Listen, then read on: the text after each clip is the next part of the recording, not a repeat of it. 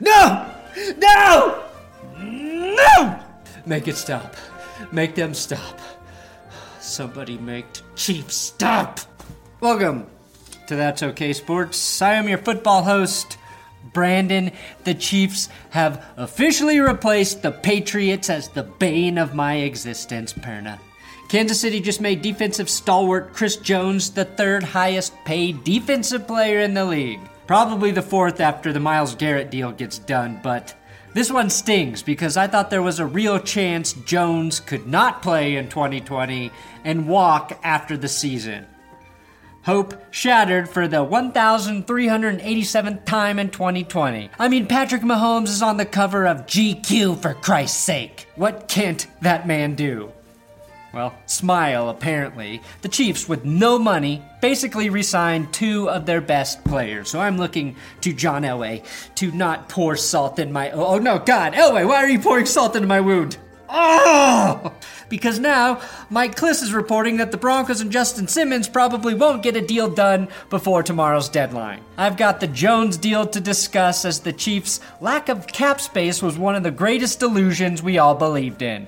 Eagles fans can rejoice with the return of Jason Peters, and Tyreek Hill takes a massive L. Whew. That's good, sports. This is your daily NFL podcast of That's Good Sports. It's football that's good. Alright. When you have a great quarterback, managing a football team is the easiest job on earth. Pay all of the good players, and you will win. 2020, the one year everything goes right for the Chiefs, but horribly wrong for everybody else in the world. Covering my hands in sanitizer every time I leave the store or fill up with gas was weird at first, but now it feels weird if I forget to do it. The Chiefs being one of the best teams in the NFL for the foreseeable future is the same weird thing I just have to get used to. Back in March, Kansas City had $177 in cap space, and we all laughed at them. and somehow managed to sign Patrick Mahomes to the richest deal in NFL history, and now Chris Jones to an $85 million four year extension. Two things many assumed impossible. For the last time, money in the NFL is not real. The salary cap can be manipulated easier than the news. Everyone who thinks uh, the Chiefs will be in a bad spot financially in a few years are completely wrong. They have the upper hand until Patrick Mahomes retires.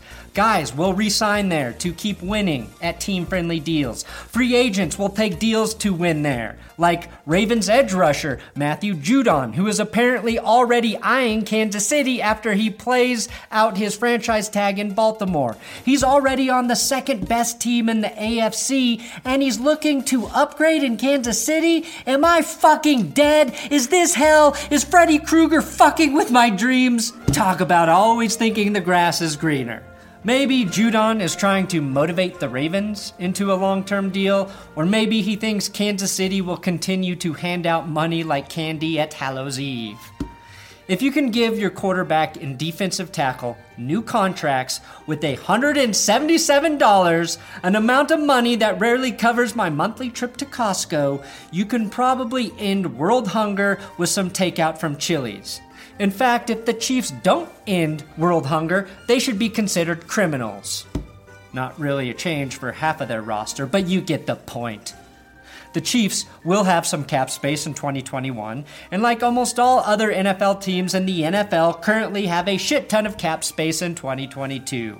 The world is ending, and this is the ultimate sign we are all going to die slow and painful deaths while Travis Kelce dry humps the air above our lifeless corpses after beating us in beer pong the night before the devil pulls you into the darkest parts of hell. My personal hell is watching Patrick Mahomes and Travis Travis Kelce beat Post Malone in beer pong over and over and over and over again, while music from only Post Malone's newest album plays on repeat. That basically happened before a Post Malone concert in Kansas City. After failing to defeat Mahomes and Kelce, despite switching partners faster than Jada Smith, he lost a final bet, which he made, and now has their signatures tattooed on his body even though Mahomes told him that that was totally unnecessary.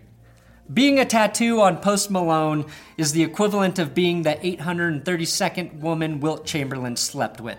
Nobody really cares. It also suggests Post Malone makes bad decisions as a drunk.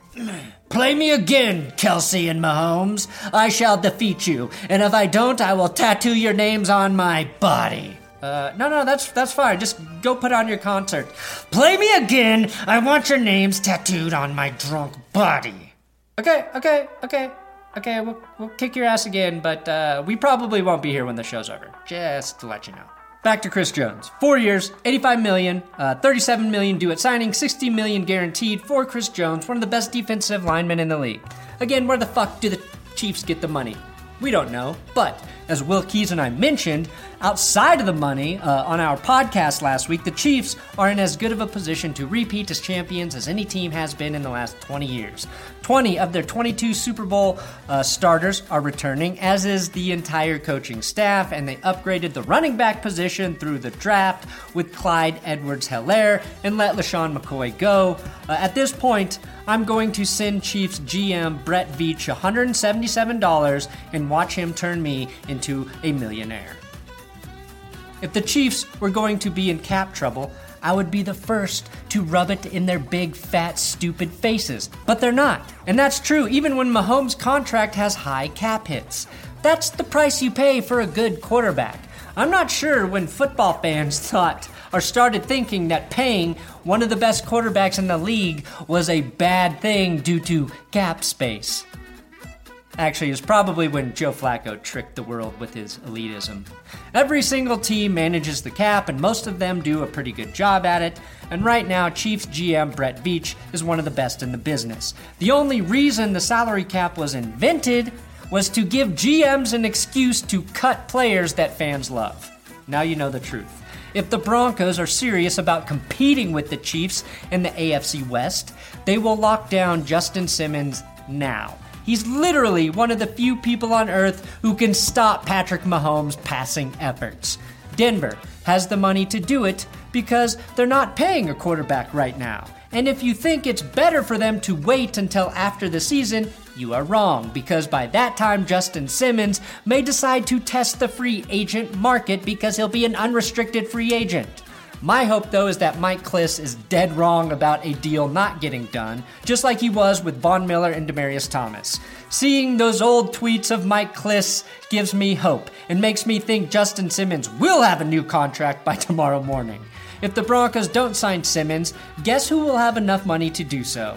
The Chiefs, which is exactly what Andy Reid told Justin Simmons when they faced off last season. Uh, Justin, if the Broncos don't pay you, we will have enough money. This is me, Andy Reid, telling you that. Now, there's really nothing to gain for a professional athlete to be on camera with high schoolers. I mean that in the Telvin Smith sense primarily, but I'm also referring to the act of barbarism that happened to Tyreek Hill over the weekend.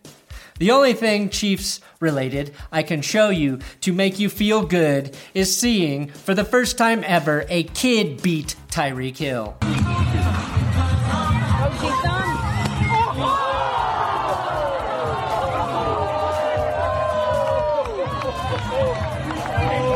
Tyreek Styles, a bitch here who's not only a high schooler but an incoming 10th grader, goes up and makes Tyreek Hill look like his oh bitch here and spears the ball with one hand. Yes, Tyreek Hill is not a cornerback, but this kid assures him that he will never become a cornerback.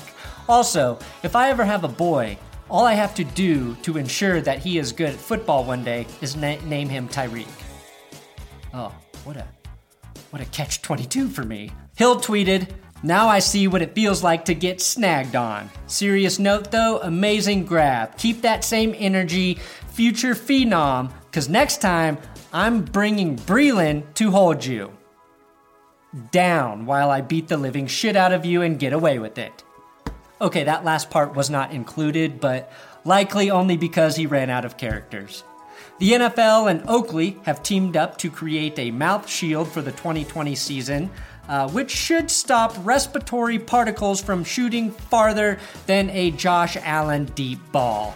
The mouth guards have not been declared mandatory yet, and they're about to be tested by all of the 32 teams this week.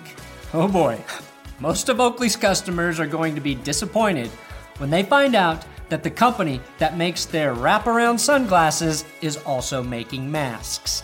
The one thing they will not wear. Now, I don't know how effective face masks and helmets uh, will be for football players, nor do I know whether the teams and players will reject it or not. But the fact of the matter is still that the NFL's best shot to keep the season alive is to make sure that no one with COVID sets foot in any of the facilities. If it makes it onto the sideline or onto the field, there are going to be disastrous results. The only thing the NFL should be doing is figuring out how to limit team interactions while keeping players football ready and having the ability to test guys every single time they go to the facility. Everything else is bullshit. Now, not much of a surprise here, but the Eagles have re signed their longtime left tackle Jason Peters to a one year contract. The only catch is that since Peters is being signed to replace Brandon Brooks, who tore his Achilles, Peters is going to have to play right guard for the first time in his career. Different position, different side of the offensive line, different side for Carson Wentz to get injured again. Jason Peters is a nine time Pro Bowler and a two time All Pro, but that's at left tackle. He is an athletic dude, however. Peters played tight end at Arkansas before deciding to become a tackle before the draft. Probably part of the reason that he wasn't drafted, and 100% of the reason Ross Tucker got to school Booger McFarland on Twitter. After the Peters news dropped, Tucker tweeted, I was there the day Jason Peters moved from tight end to offensive tackle and realized he was better than me in five seconds. That prompted Booger McFarland to respond, saying, Having played against you, that's not all that surprising sick burn, but then Tucker got the final word with, When was that? I only remember Warren Sapp, Simeon Rice, Derrick Brooks, Barber, Lynch, you know, the good players.